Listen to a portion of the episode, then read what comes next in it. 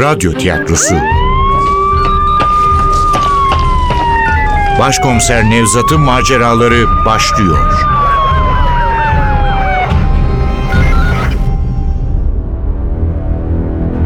Kavim. 33. Bölüm. Eser Ahmet Ümit. Seslendirenler Başkomiser Nevzat Nuri Gökaşan Ali Umut Tabak. Zeynep Dilek Gürel. Can Nusayir Türkgil Can Başak. Emniyet Müdürü Sabri Bora Seçkin. Cengiz Müdür Selçuk Kıpçak. Malik Dündar Müftüoğlu.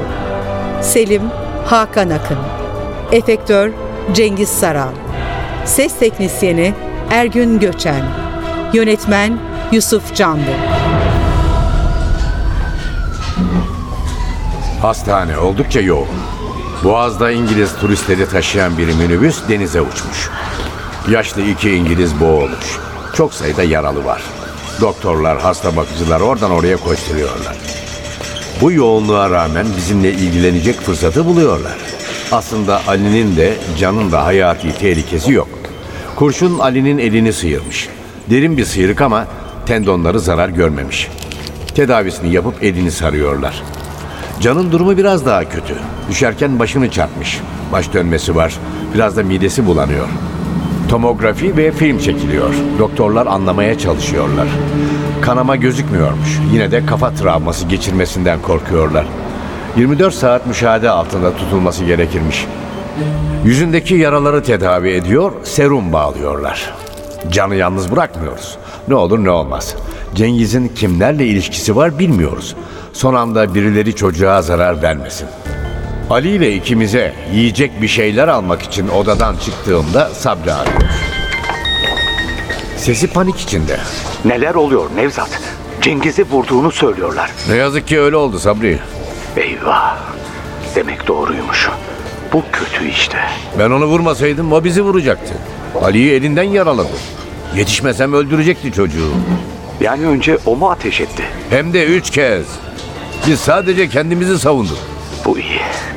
Yoksa herkes seni polis katili olarak görecekti. Benim için kaygılandığı filan yok. Bu olayda bizi destekledi ya. Kendi başının belaya girmesinden korkuyor. Ama sözlerim onu sakinleştiriyor. Artık bakanlarına, müdürlerine sunabileceği sağlam bir gerekçesi var. Yine de azarlamak için bahane arıyor. Neden destek ekip çağırmadınız? Önce ihbarın doğruluğundan emin olmak istedik Sabri.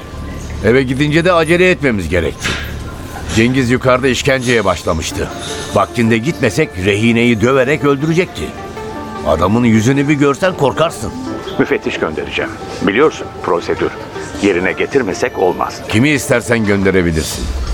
Onlar da aynı şeyi söyleyecekler sana. Aynen olay anlattığım gibi oldu. Telefonu kapattıktan sonra hastanenin kantininden iki tost yaptırıp Ali'ye kola, kendime de ayran alarak odaya dönüyorum. Can yatakta öylece yatmış. Açık gözü tavana dikili. Koluna bağladıkları serumun bitmesini bekliyor.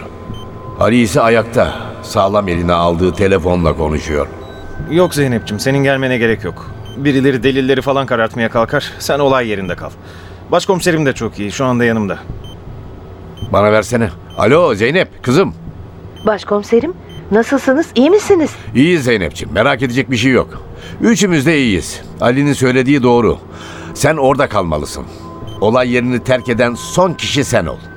Delil, belge, kovan, mermi çekirdeği ne varsa hepsinin kaydını tut. Anlıyorsun değil mi?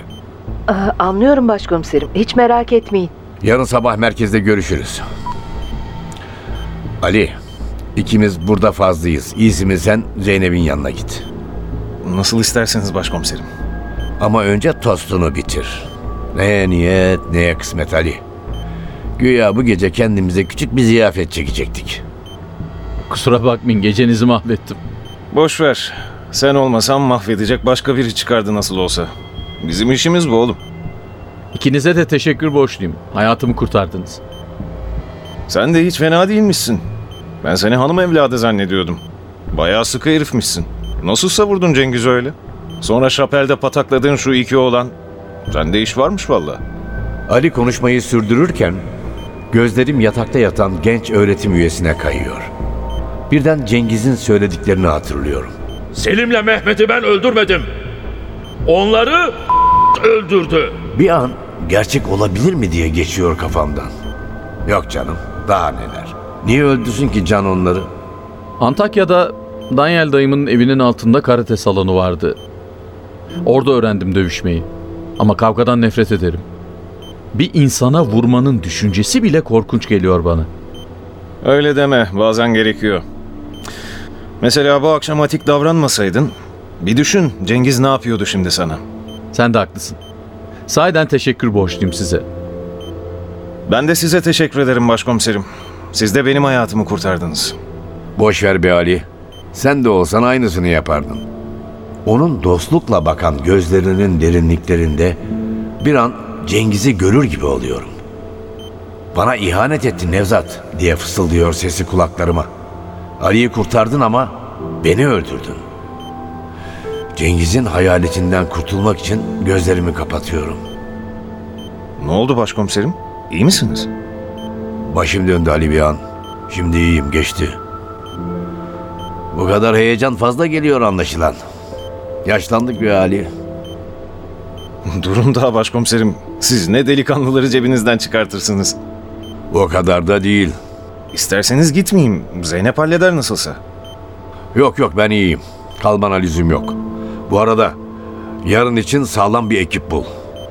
Can'ı birkaç gün daha yalnız bırakmayalım. Hiç merak etmeyin başkomiserim. Bizim Tayfun komiseri ararım. Biliyorsunuz dürüst adamdır. Hem sizi de çok sever. Ha Tayfun iyi fikir. Gerçi artık kimsenin bize bulaşacağını da pek sanmıyorum ya. Cengiz ölünce yorgan gitti, kavga bitti. Ama temkinli olmakta fayda var. Ali gidince ışığı kapatıp ben de öteki yatağa uzanıyorum. İçeriye ayın aydınlığı vuruyor. Can o kadar yorgun ki sızıp kalmış. Benim için yarı uyur, yarı uyanık huzursuz bir gece başlıyor. Gecenin en koyu yerinde kapının açıldığını duyuyorum. Gözlerimi açıyorum. Koridorun beyaz ışığı karanlığı bölüyor. Bir sedyenin başında üç kişinin gölgesi vuruyor içeri. Yatağımda doğruluyorum. İki erkek hasta bakıcı tekerlekli bir sedye ile hasta getiriyorlar. Arkalarında bir doktor. Işık arkadan vurduğu için yüzlerini göremiyorum. Hemen uyarıyorum onları. Yanlış geldiniz, bu oda dolu. Yanlış gelmedik Nevzat. Sesi tanıyorum aslında. Biraz daha konuşsa çıkaracağım. Konuşmasına gerek kalmıyor. Odanın kapısı kapanınca arkadaki ışık kesiliyor ve ölümün parlattığı yüzü ortaya çıkıyor. Cengiz. Evet Cengiz bu. Alnının ortasındaki kurşun yarası da duruyor. Dudaklarındaki o kendinden emin gülümseyiş de. Tüylerim diken diken. Şaşırdın mı Nevzat? Hiç şaşırma. Biliyor musun? Bu dünyada bize ölüm yok. Biz şehidiz Nevzat. Bakışlarım hasta bakıcılara kayıyor. Onlar da gözümü ısırıyor bir yerden.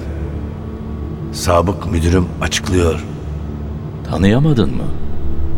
Selim'le Mehmet. Yahut Yavuz'la Fatih.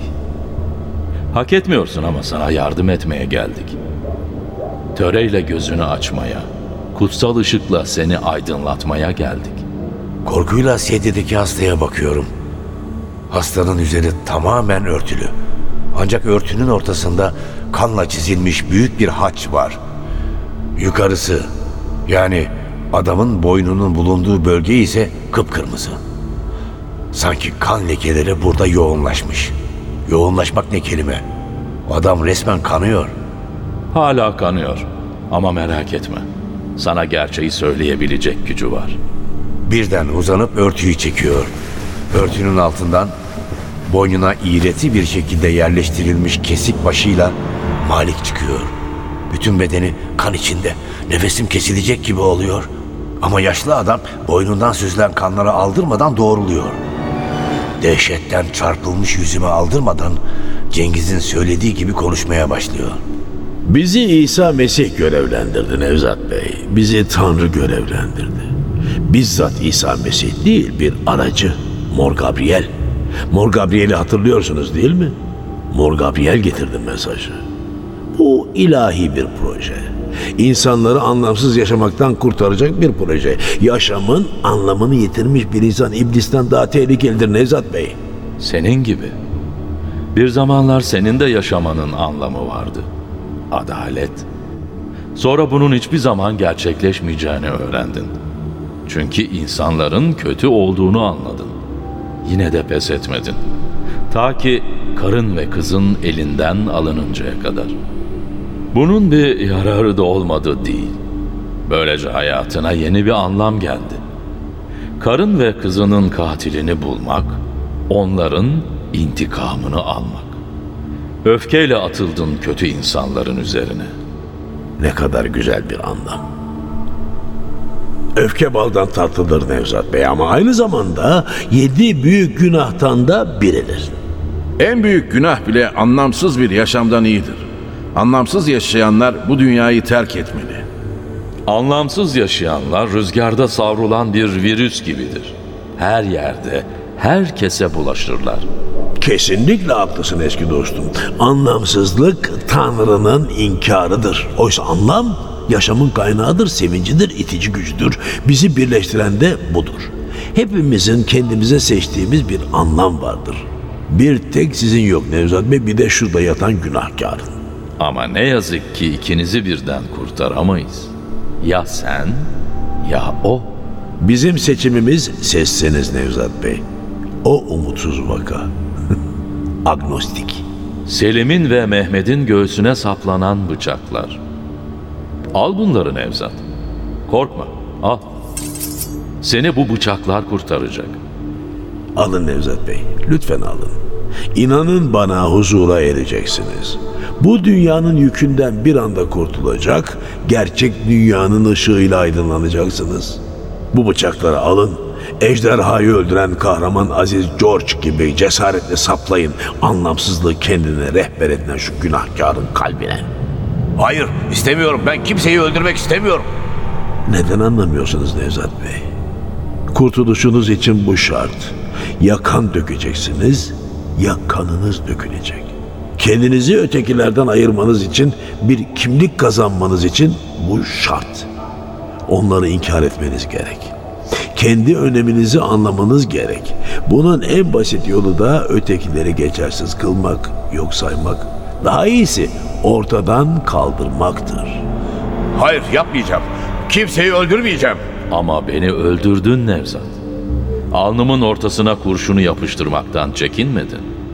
Ben kendimi korudum. Kendimi ve Ali'yi. Bize başka seçenek bırakmıyorsun. Sana bunu yapmak istemezdim. Yok Malik abi, bu beceremeyecek. Ötekini deneyelim. Hayır rahat bırakın onu. Yeter artık. Hadi yakalayalım şunu. Üçü birden üstüme atlıyor.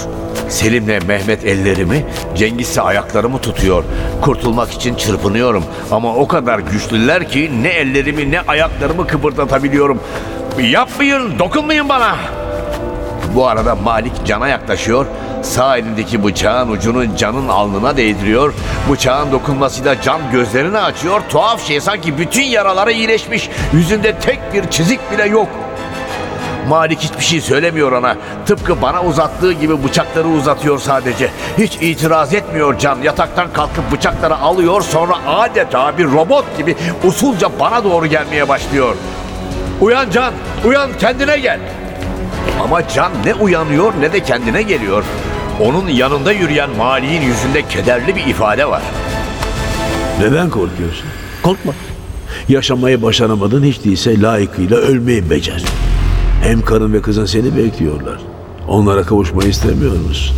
Hayır, hayır. Hiç aldırmıyor Malik. Gözlerinde ne acıma var ne de nefret. Kutsal görevini yerine getiren bir din adamının derin huzuru içinde yüzüme bakıyor. Cansa elindeki iki bıçakla gelip dikiliyor yatağımın başında. Cengiz, Selim, Mehmet ve Malik gözlerinde aynı tuhaf parıltıyla bana bakıyor. Can'ın elleri havaya kalkıyor. Emir veren Mali'nin sesi çınlıyor kulaklarımda. Hadi evladım. Kurtar onu.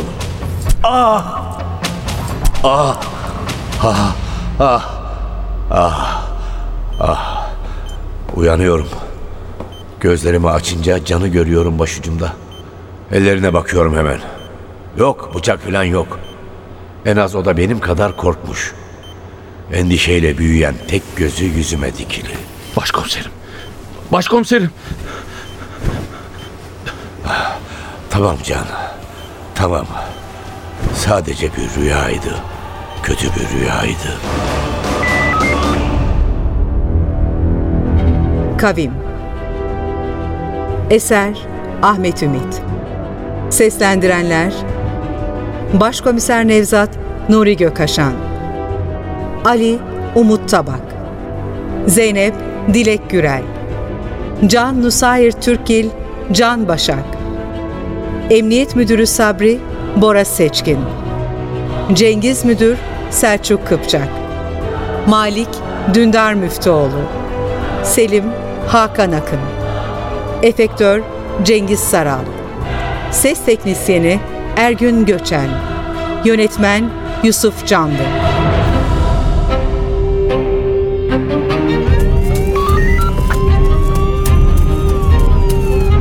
Radyo tiyatrosu Başkomiser Nevzat'ın maceraları